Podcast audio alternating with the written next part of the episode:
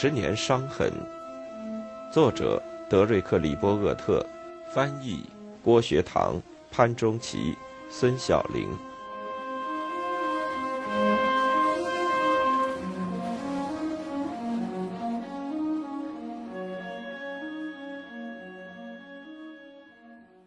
除了少数例外，比如决定对计算机销售进行逐案处理，美国的战略方法是一维模式，这令人吃惊。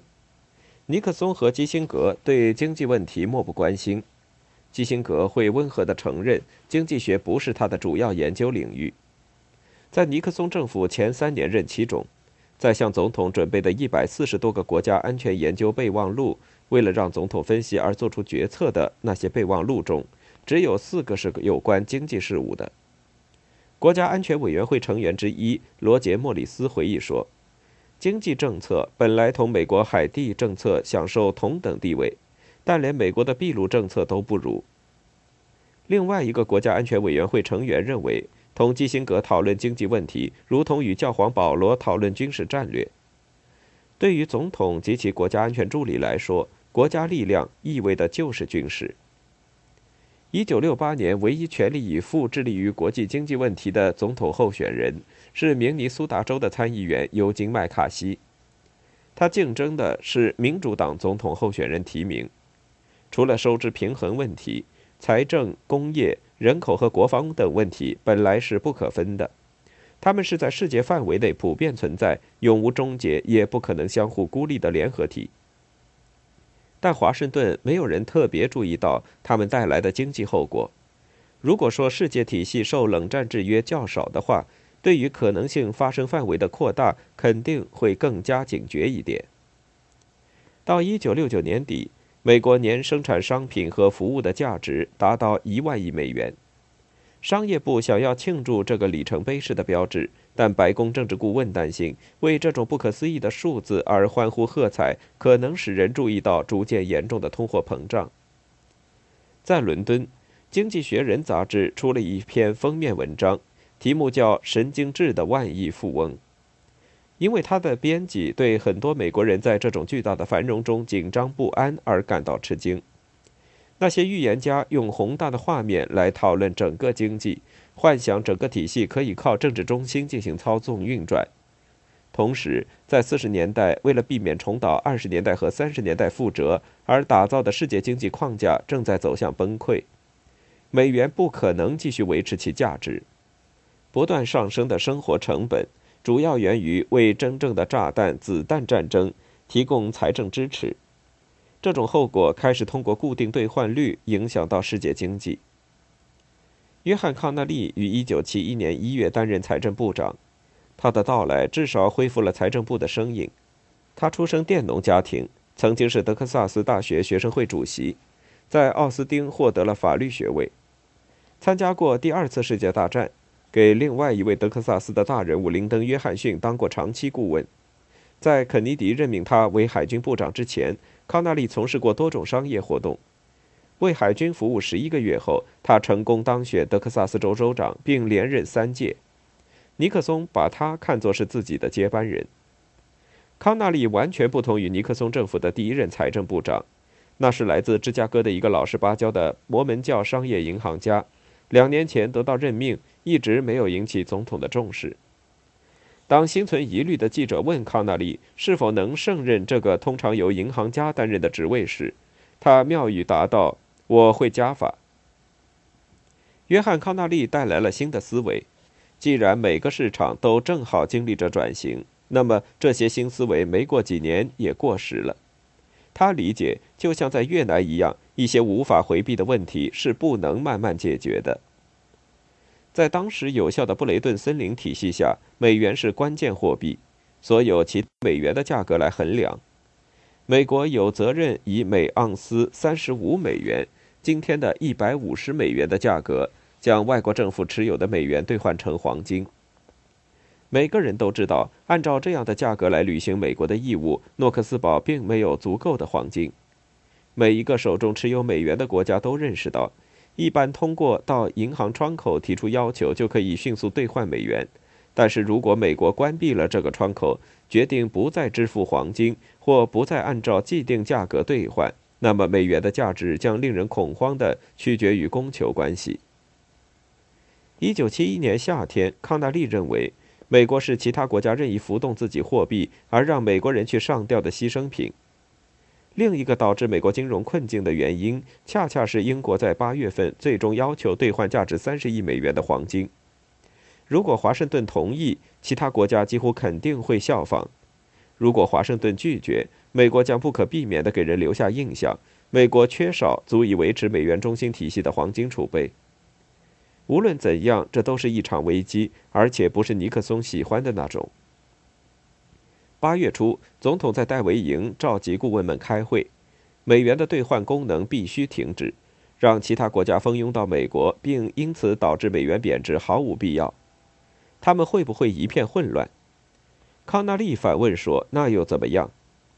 联邦储备委员会主席威廉·马丁的继任者阿瑟·伯恩斯担心美国遭到报复。康纳利厉声说：“让他们报复好了，他们又能做什么呢？实际上，他们能做什么呢？美国在二十五年积累的权力不会被全部废除。然而，就像使用这种权力时经常发生的那样，戴维营的决定很少是经过深思熟虑的。康纳利发动了对欧洲和日本的公开袭击，不仅废除了固定兑换率，而且还额外对进口增加了百分之十的附加税。”这个尼克松冲击波，就像日本人所称呼的，可以说是六百年前爱德华三世撕毁佛罗伦萨银行支票以来相对最大的一次突然违约。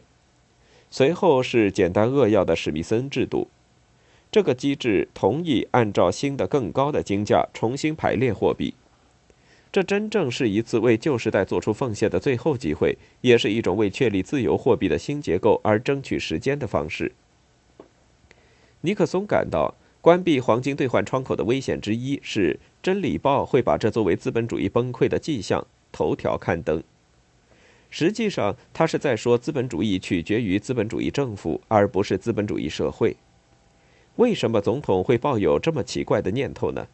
这是因为冷战及其催生的大工程法团主义，帮助使其成为一种普遍流行的观念。这种观念已经被加尔布雷斯最大限度地鼓吹过了。他曾欣然宣称，尼克松政府对国内经济进行干预的政策，现在和永远也不会取消。这种政策不幸被命名为“新经济政策”。从布雷顿森林体系到中国海峡，旧秩序的颠覆使尼克松的选举在一九七二年获得了辉煌成功，至少对他而言是这样。对于今天的某些人来说，埋葬布雷顿森林体系看起来就像身负重担的阿特拉斯神耸耸肩卸下了重担一样，这是一种令人讨厌的顿词，说明美国不再愿意，也越来越没能力承担他的责任。从感情上说，这的确有些真实性，但从实践来看，它却无法令人信服。假如政府对货币价值采取放手政策的话，那么对未知后果的恐惧证明是没有根据的。罗伯特·鲁萨是布朗兄弟哈里曼公司的伙伴，前财政部副部长。他在参议院作证时指出，如果美元贬值，那么世界货币市场第二天将不会开门营业。但是美元贬值了，恐慌并没有席卷日本和西欧，黄金不再是现代货币和国际贸易的基石，美元依旧至高无上，而不仅仅是从一个完全不同的时代传递下来的一个图腾。务实的鲁萨先生说出了智者的一般判断，但是他也反映出人们仍然认为国际经济非常脆弱的现象。很少有人认识到通讯技术革命和世界金融的成熟将会如何强化自由市场。为什么期望会如此黯淡呢？部分原因是有人在暗暗地把国际经济事务与世界军事体系的不稳定进行比较。他们仍然担忧的是，冷战中的美国决策者虽然看问题很全面，但不深刻。美国把更多的注意力投到了充满敌意的法国中央银行和马斯特里赫特空军基地的租用问题上，而不是日本的竞争力或生产率下降的意义。尽管有新的工资和价格控制措施，但通货膨胀还是上涨的比一战结束以来的任何时候都高。根据盖洛普调查，百分之八十美国人认为经济问题是他们面临的最重要问题。但是，随着基辛格低调地把1973年命名为欧洲年，公众谈论的主要问题是战争、苏联、中国，甚至北约。在那年，所有尼克松的新闻发布会上，没有一个涉及国家预算问题，优先议程是越南战争，随后便是水门事件。自1947年以来，美国的生产率年平均增长百分之三点三。现在，经济衰退和通货膨胀一起猛烈地袭击美国。美国经济开始经历二十世纪第二次最糟糕的熊市，与大萧条时期的前三年不相上下。日本人并没有跟随欧洲人要求将美元兑换成黄金，他们把这种忍耐归因于维持美国军事权力的考虑。由于金价上涨，日本在一九七一年的危机日子里仍旧强调他们做出的牺牲，并没有讨论采取更加强硬的态度，并与美国打贸易战的可能性。尽管日本拥有贸易入超，但日本并没有被要求重新对自己的货币定价。华盛顿并没有让日本认真兑现他在1960年底以来所做的有关取消贸易和投资壁垒的多次承诺，甚至当日本对美国的年出口额激增时也没有。在那以后，整个美国开始感觉到这样做的后果。约翰·阿普戴克作品里描写的哈里兔子安格斯特姆形象。就是对社会变迁的生动洞察。这个人物因拥有丰田特许经销权而突然暴富。然而，在日本潮水般涌入的商品中，唯一的例外是纺织品。为了南卡罗来纳州的共和党人的利益，尼克松迫使东京接受自愿配额。他威胁要援引美国在二战期间通过的与敌国通商法案。这种高压手段的选择令人吃惊。一九七三年，在做完足够的政策巨变后，财政部长康纳利被劳工部长乔治舒尔茨接替。日本自民党从 CIA 那里得到的公开资助至少也在减少。自民党中的权贵们与有钱的株式会社联系密切，美国几乎不再将他们误解为可怜的养老金领取人。不再以为他们仍然需要来自内布拉斯加州林肯市的理发师或来自宾夕法尼亚州伊利市的丝炉工人的纳税钱。就美国资助的作用而言，CIA 现在跟日本所有的政府部门都有很好的关系。它似乎在一定程度上已经渗透到了首相办公室和农业部，以至于 CIA 甚至在任何贸易谈判开始之前就已经知道了东京的基本立场。但这是一种毫无意义的表象。日本官员，尤其是年轻官员，与美国同行谈判时使用的讨价还价的方法从来不特别保密。尤其是 CIA 没有一个人会讲日语。甚至到了八十年代初期，当日本变得越来越有力量时，CIA 大概也只有五名官员拥有日语能力。同时，七十年代接连不断的货币冲击和石油冲击。促使日本走向甚至更大的贸易保护主义。美国长期培养起来的这个准腐败政治机器，也进一步加剧了这种趋势。然而，考察美国七十年代初期的经济困难，石油成本增加的原因要多于日本掠夺的原因。自五十年代以来，寻求国外竞争保护的美国石油公司曾经成功的坚持。对进口石油实行配额，可以确保在国内赚取更多的石油。这可以确保在战争情况下有更安全的供给。由于1969至70年冬天出现了创纪录的寒冷天气，石油需要很快超过了供给。由于美元持续通货膨胀，那个忠诚的盟友伊朗国王开始说服他在中东的石油出口国朋友限制生产、提高价格。在卡扎菲上校的利比亚的西方石油公司的领导下。一九七一年，欧佩克石油输出国组织第一次的经报价在德黑兰出台，为一九七三至七四年的石油禁运和四倍的上涨价格奠定了基础。越南战争既削弱了美元，也削弱了发放美元的国家。如果没有战争，很难想象欧佩克国家胆敢垄断世界上最重要的商品。经过十三年的忧闷抱怨之后。他们在一九七三年突然有勇气使用禁运和价格压榨美国，这种勇气不是在委内瑞拉的加拉加斯或伊朗的德黑兰的会议室里积聚起来的，相反，而是在越南的丛林和水稻田里凝聚起来的。强制打击卡特尔集团是不可能的。美国的压力提醒人们，欧佩克还可以同莫斯科做生意。没有人敢摊牌。美国第一次在和平时期出现关键资源的短缺，其直接代价是金融方面的。能源不足，继而对自信心构成可怕的打击。这种自信心在巨大的变革时代至关重要。能源不足还导致为处理紧急事件增加额外的开支。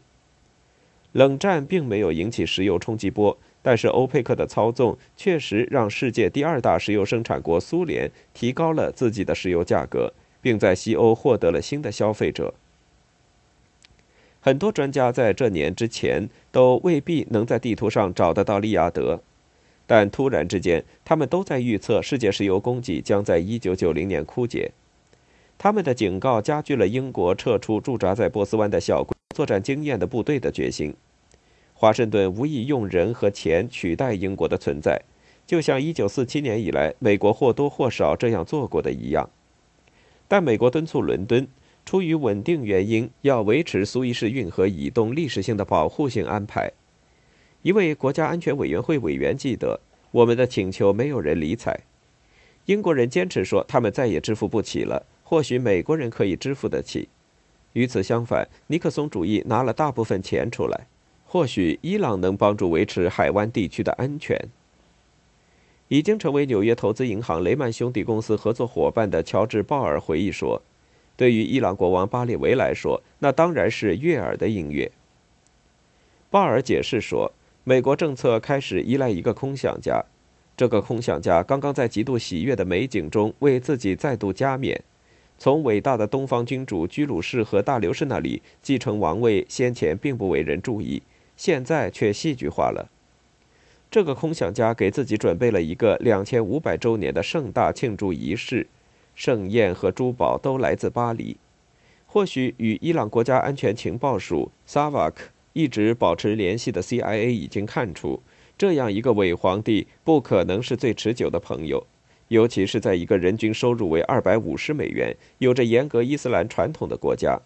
此外，由于吃得越多，胃口就越大，巴利维在他允许美国人遂愿之前设置了条件：首先，美国必须帮助库尔德人对抗他们的敌人伊拉克。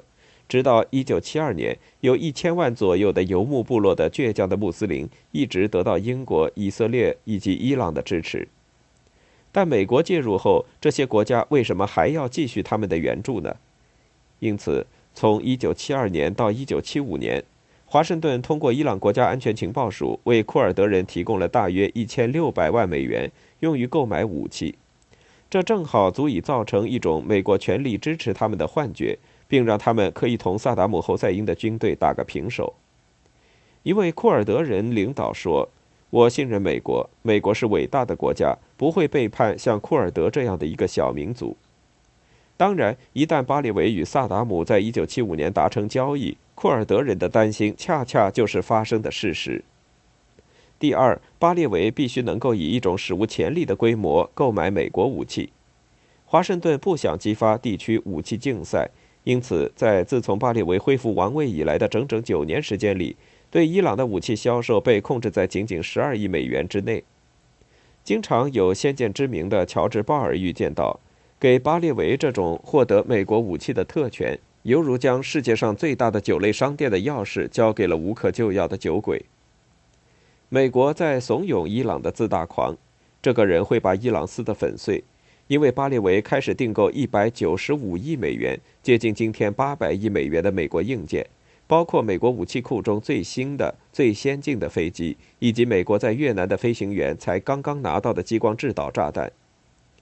五角大楼抗议说：“难以想象 F 十四战机对伊朗帝国空军有什么用途，把这些飞机卖给沙阿可能不利于该飞机的技术保密。”可是尼克松给伊朗免除了美国评估对外军事销售的常规程序，他也不会滥用伊朗人的友好，在价格上要得过高。